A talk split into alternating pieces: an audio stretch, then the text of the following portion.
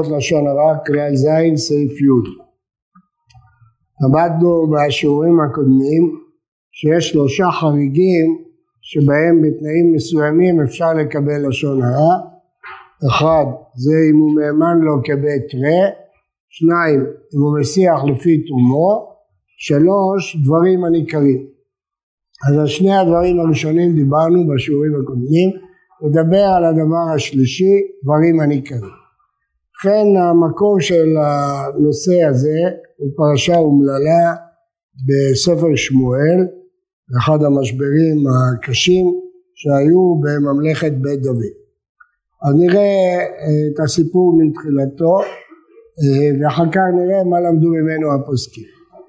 בשמואל ב' פרק ט' דוד מולך, מכניע את הפלישתים ואחרי ששאול ויונתן מתו שואל דוד אם יש מישהו שיכול לעשות איתו חסד תמורת אהבת העולם שהברית שכרתו הוא ויונתן. ויאמר דוד אחי יש עוד אשר נתן לבית שאול ואעשה עמו חסד בעבור יונתן ולבית שאול העבד ושמו ציווה ויקרא לו דוד ויקראו לו אל דוד ויאמר המלך אליו ואתה ציווה ויאמר עבדיך ויאמר המלך האפס עוד איש לבית שאול ואעשה עמו חסד אלוהים ויאמר ציווה אל המלך עוד בן ליונתן נכה רגליים יש בן אחד ליונתן בן שאול שאימו ברחה לקחה אותו נפל והוא נהיה נכה רגליים ויאמר אל המלך איפה הוא? ויאמר ציווה אל המלך הנה הוא בית מכיר בן עמיאל בלא דבר הגמרא מסכת שבת דורשת לא דבר הוא לא יודע כלום. הילד הזה עם הארץ לא יודע כלום. וישלח המלך דוד ויקחו בית המכיר בן עמיאל מלא דבר. ואת הגמרא ההפך הוא בחן אותו וראו שהוא מלא בתורה המילה לא נדרשת פה פעם באלף פעם בו' ויבוא מפיבושת בן בן יונתן בן שאול אל דוד הנכד הבן של יונתן נכד של שאול ויפול על פניו וישתחו ויאמר דוד מפיבושת ויאמר הנה עבדיך. הוא פחד שדוד הולך להרוג אותו כמו שהיה אז כשמלך מולך הרג את הבנים של המלכים הקודמים. ויאמר לו דוד אל תירא כי עשו אעשה עמך חסד בעבור יונתן אביך. והשיבותי לך את כל שדה שאול אביך ואתה תאכל לחם על שולחני תמיד. וישתחו ויאמר מי עבדיך כי פנית אל הכלב המת אשר כמוני? ויקרא המלך אל ציווה נער שאול העבד ויאמר אליו כל אשר היה לשאול ולכל ביתו נתתי לבן אדונך. זה הנכה רגליים המפיבושת תן לו את כל הרכוש של שאול. ועבדת לו את האדמה אתה ובניך ועבדיך והבאת והיה לבן אדונך לחם ואכלו ומפיבושת עצמו אכל תמיד לחם על שולחני ולציווה חמישה עשר בנים ועשרים עבדים וכל אלה הפכו להיות עבדים של מפיבושת. ויאמר ציווה אל המלך ככל אשר יצווה אדוני המלך את עבדו כן יעשה עבדיך ומפיבושת אוכל שולחני כאחד מבני המלך מפיבושת יושב בירושלים כאן שולחן המלך תמיד הוא אוכל והוא פיסח בשתי רגליו. כן זאת הפרשה הראשונה. הפרשה השנייה במרד אבשלום ודוד עבר מעט מהראש. דוד בורח מירושלים, עובר דרך הר הזיתים, הרו יחה ובוכה, והראש, הראש מזוהה היום עם המקום שיש דגל גדול מול אינטרקונטיננטל שם, איך זה קוראים לזה? בית, הלך לי השם, בית יהודי גדול עם דגל ישראל, ממש ליד אינטרקונטיננטל, שרואים משם את כל הר הבית, תצפית יפה מאוד. וקראו לזה הראש כי היו מגיעים לשם ומשתחווים אל מול הר הבית אלה שעלו מהצד שלנו היו מגיעים דרך מעלה אדומים הולכים בכביש הזה של המנהרה עולים להר הזיתים ומשתחווים שם כי שם ראו פעם ראשונה את כל הר הבית במלוא הדרו אז קראו לזה הראש דוד בורח עובר את הראש את המקום הזה יש אומרים הראש שבנו שם אחר כך עבודה זרה בכל אופן הוא ברח משם ואז אה, קורה דבר כזה והנה ציווה נער מפיבושת לקראתו. העבד הזה מגיע, צמד חמורים חבושים, ועליהם 200 לחם ומאה צימוקים ומאה קיץ ונבל יין. כמובן, בשביל הבורחים זה היה דבר עצום. מגיע, מביא להם 200 אה, לחם, 100 צימוקים, 100 קיץ, נבל יין. ויאמר המלך אל ציווה מה אלה לך? ויאמר אל ציווה החמורים מבית המלך לרכוב. והלחם והקיץ לאכול הנערים, והיין לשתות, היאהב במדבר. ויאמר המלך והיה בן אדונך, איפה מפיבושת? ויאמר ציווה אל המלך הנה יושב בירושלים כי אמר היום ישיבו לבית ישראל את ממלכות אבי ציווה אומר לדוד שמפיבושת יושב בירושלים שמח שהמרד של אבשלום מצליח והוא יהיה המלך כי הוא הנצר של שאול. ויאמר המלך לציווה דוד כועס על זה הנה לך כל אשר למפיבושת. הוא אומר לציווה אתה תקבל את כל הרכוש של מפיבושת, דהיינו את כל מה שנשאר לשאול, אתה תקבל. זהו, ויאמר ציווה השתחוויתי, ימצא חן בעיניך אדוני המלך. אז הוא הצליח בתוכנית שלו ציווה, ודוד נתן לו את כל הרכוש של שאול. פרשה שלישית, כאשר דוד חוזר, כאשר המרד נכשל, ודוד חוזר, ומפיבושת בן שאול ירד לקראת המלך. ולא עשה רגליו ולא עשה שפמו ואת גדיו לא כיבס למין היום לכת המלך עד היום אשר בא בשלום. הוא נהג אבלות בגלל המלך והיה עם שיער מגודל ובגדים לא מכובסים אבל הוא עשה טעות שגם עכשיו הוא לא כיבס כשהוא בא לקראת המלך. ויהי כי בא ירושלים לקראת המלך ויאמר המלך למה לא הלכת עמי מפיבושת? כמובן שהוא ניזון מהדברים של ציווה שהוא מחכה בירושלים שהמלכות תחזור אליו. ויאמר אדוני המלך עבדי רימני כי אמר עבדך יכבשה לי החמור וארכב אליה ואלך את המלך כפי שיח עבדיך אני לא יכול ללכת. אמרתי לעבד שיביא לי את החמור וירכיב אותי כדי שאני אלך יחד עם דוד. וירגל בעבדיך אל אדוני המלך הוא רימה אותי עזב אותי פה הלך אליך ואמר לך שאני לשון הרע ורכילות רגיל שאני לא רוצה לבוא איתך. אדוני המלך כמלאך אלוהים ועשה הטוב בעיניך. כי לא היה כל בית אבי כמנשי מוות לאדוני המלך, יכלת להרוג את כולנו, ואתה שתת עבדך באוכלי שולחניך, מה יש לי עוד צדקה ולזעוק עוד אל המלך? מי שיש לו אוזן ודאי שומע פה את השורה מהפיוט של ראש השנה, כן, מה יש לי עוד צדקה ולזעוק עוד אל המלך? ויאמר לו המלך למה תדבר עוד דבריך? מה אתה מדבר הרבה? אמרתי אתה וציווה תחלקו את השדה. אני לא יודע הוא צודק אתה צודק ונהיה לי כבר ספק אז תחלקו הוא יקבל חצי ואתה חצי. ויאמר מפיבושת אל המלך גם את הכל ייקח. אחרי אשר בא אדוני המלך בשלום אל ביתו. הבשורה הטובה שהמלך חזר אני לא צריך שום דבר שייקח את הכל. חכמים ראו במשפט הזה משהו אחר, שהוא אומר לו, לא עליך התלונה שלי, אלא על מי שהחזיר אותך בשלום. כך אמר אה, הגמרא דורשת את לביפות. זה הסיפור. עכשיו ברור בסיפור הזה שדוד קיבל לשון הרע. הרי ציווה בא ומספר לו סיפור על מפיבושת, אסור היה לו להאמין.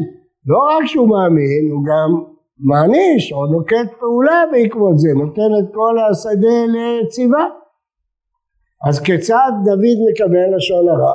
הגמרא בשבת דנה בזה. עכשיו, יכול להיות שדוד חטא, זה יכול להיות. אבל כתוב בפסוק רק בדבר אוריה החיתי. שהחטא היחיד שנחשב לדוד זה חטא אוריה החיתי. הראשונים שואלים שם למה הם לא מחשיבים את החטא שהוא ספר את ישראל אז אומר טסות שהיה שוגג הוא חשב שיש צורך בזה, טוב, לא חשוב, אבל הגמרא אומרת רק בדבר אוריה החיתי. שואלת הגמרא, ואמר רב, כי מעיית בבית דוד לא משקע בבר מוריה, כדכתיב רק בדבר אוריה החיתי. אביי הקשישה רמי דרבא דבן. מי אמר רב אחי? ואמר רב, קיבל דוד לשון הרע. איך רב אומר שהחטא היחיד של דוד היה אחרי תמוריה החיתי, הרי הוא בעצמו אמר שדוד קיבל לשון הרע, גופה.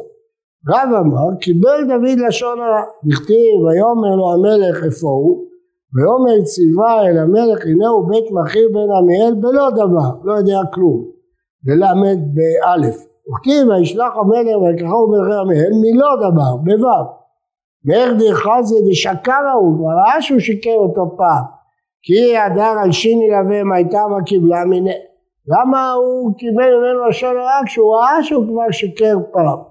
הנה הוא יושב בירושלים, ומנהלן דקיבל מיני, דכתיב היום מהמך, הנה לך כל אשר למפיבושת, ואומר ציווה השתחווית ימצא חן בעיני המלך. אז איך אומר רב שדוד רק בדבר אוריה החיתי, אנחנו רואים בפירוש שיש לו עוד חטא שהוא קיבל לשון הרע וגם העניש את מפיבושת, נתת הכל לציווה, או נותן פרס לזה שסיפר לו לשון הרע, למרות שהוא כבר שיקר לו פעם בעניינו.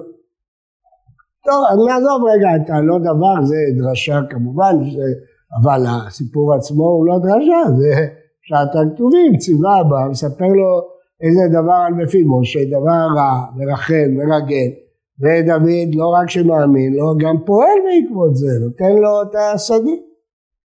שמואל אמר, לא קיבל דוד לשון הרע, כן שמואל חולק, אומר לו, הוא לא חטא בזה. למה? דברים הניכרים חז"ל היה לו נסיבות מחשידות, בכתיב, ומפיבושת בן שאול ירד לקראת המלך, לא עשה רגליו ולא עשה סלמו, ואת בגדיו לא חיפש. אם הוא באמת היה שמח על זה שדוד חזר, היה צריך להפסיק את האבלות שלו ולכבס ולהתגלח לפני שהוא בא לקראת המלך. איך אפשר לבוא לפני המלך בצורה כזאת, בלבוש שק? וכתיב ויהי בא ירושלים לקראת המלך, המלך למה לא הלכתם עם מפיבושת? ואז הוא אומר עבדי רימני, וירגל בעבדך עשה הטוב בעיניך, ויאמר המלך למה תדבר עוד דבריך? אמרתי אתה וציווה תחלקו את השדה ויאמר מפיבושת אל המלך גם את הכל ייקח אחרי אשר בא אדוני המלך בשלום אל ביתו אמר לו אני אמרתי מתי תבוא בשלום ואתה עושה לי כך, לא עליך יש לי תרומת, אלא על מי שהביאך בשלום. היינו דכתיבני יונתן מריב בעל וכי מריב בעל שמו מפיבושת, מצא מריבה עם בעלה. מצא בת קול ואמרה נצא בר נצא. כן, דוד התחיל לדבר איתו ואז ראה שהוא צודק, שהוא מלא תרומת על זה שדוד חזק. אז לפי דברי שמואל, מה שקרה פה, שהוא ראה בו דברים הניכרים ובעקבות הדברים הניכרים שהוא ראה, הוא התחיל לדבר איתו, ראה שיש לו תרומת וחקר ולכן אה, קיבל לשון הרע. כמובן שיש פה שתי קושות גדולות. האחת, הרי הוא נתן לציווה את שדה לפני שמפיבושת ירד אליו לא מגולח ולא, אז, אז למה, למה אז? אז הוא לא ראה שום דברים הניכרים. אז זה רש"י שואל. אומר רש"י, הוא לא באמת נתן לו את זה לגמרי, אה, אומר דברים הניכרים, לא עשה רגליו, לא עשה סרמו, מצפה שיתנהל ויסתפר, והוא השיבו קשה, לצעוק על מי שאביך היום, היה מצטער על שובו, ואם לא שראה בו דברים הניכרים, חוזר ממה שאמר אליך כל אשר לפיות. אבל פי שמיהר ואמר לו בתחילה, הנה לך כל אשר, איזו קבלה? כל זמן שלא היה דוד שם במלכותו, יודע שאין מתנתו מתנה. ולא אמר לו אלא על תנאי אם נראה אמת בגמרא. ורש"י, דוד לא היה מוסמך לתת מתנות, הוא בורח, הוא לא מלך עכשיו, המלכות לא בידו, הוא לא שולט, הוא לא יכול לתת מתנות, אז כל המתנה הזאת זה הבטחה על תנאי. אמרנו כשאני אבוא נברר את הדברים, ואם אתה צודק, תקבל את הכל. וכשהוא בא וראה שיש בסיס למה שאמר ציווה, מצד שני מפיבושת התנצל, אז אמר תחלקו את השדה. ובכן זה המקור לכל הבסיס הזה של דברים הניכרים בתנ"ך, זה המקור בגמרא בשבת. בפוסקים זה נזכר בשני מקומות, בסמ"ג ובהגאות מימוניות על הרמב"ם. שניהם מסתמכים על הגמרא הזאת במסכת שבת כדי ללמוד ממנה שאפשר לקבל דברים הניכרים. לשון הרע כשיש דברים הניכרים. הבעיה שיש כאן, שזה דברי שמואל, אבל רב חולק. הרי רב אומר, קיבל דוד, שדוד אה, לא, אה, רק בדבר אוריה החיתי, הגמרא הקשתה, והרי אמר דוד שקיבל דוד, אמר רב שקיבל דוד לשון הרע. כלומר, לפי רב, למרות שהוא ראה דברים הניכרים, אסור היה לו לקבל. אז אם כן, זה מחלוקת רב ושמואל, רב אומר ש... שדוד חטא בזה, אז אם זה מחלוקת רב ושמואל, הלכה כרב באיסורי, אז מה יעזור שאנחנו מסבירים ששמואל יש דברים הניכרים, הרי רב חולק, והוא אומר שהיה כאן קבלת לשון הרע. אז מסבירים הפוסקים שמה שרב חולק הוא לא חולק עקרונית, אלא הוא סבר שזה לא היה דברים הניכרים ממש, כי אולי הוא התאבל בגלל המרד ולא בגלל שדוד חזר, ואולי הוא לא הספיק בינתיים להתגלח וכדומה, זה לא דברים הניכרים ברורים.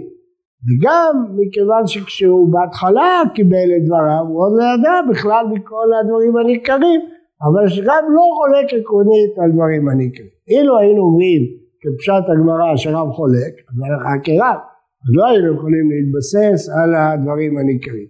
אבל אם נגיד שרב לא חולק עקרונית, אלא בגלל הסיבות שאמרנו, אז יש פה בגמרא ובפרקים האלה בתנ"ך בסיס ליסוד מאוד חשוב בהלכות לשון הרע שהיום קוראים לו נסיבות מחשידות.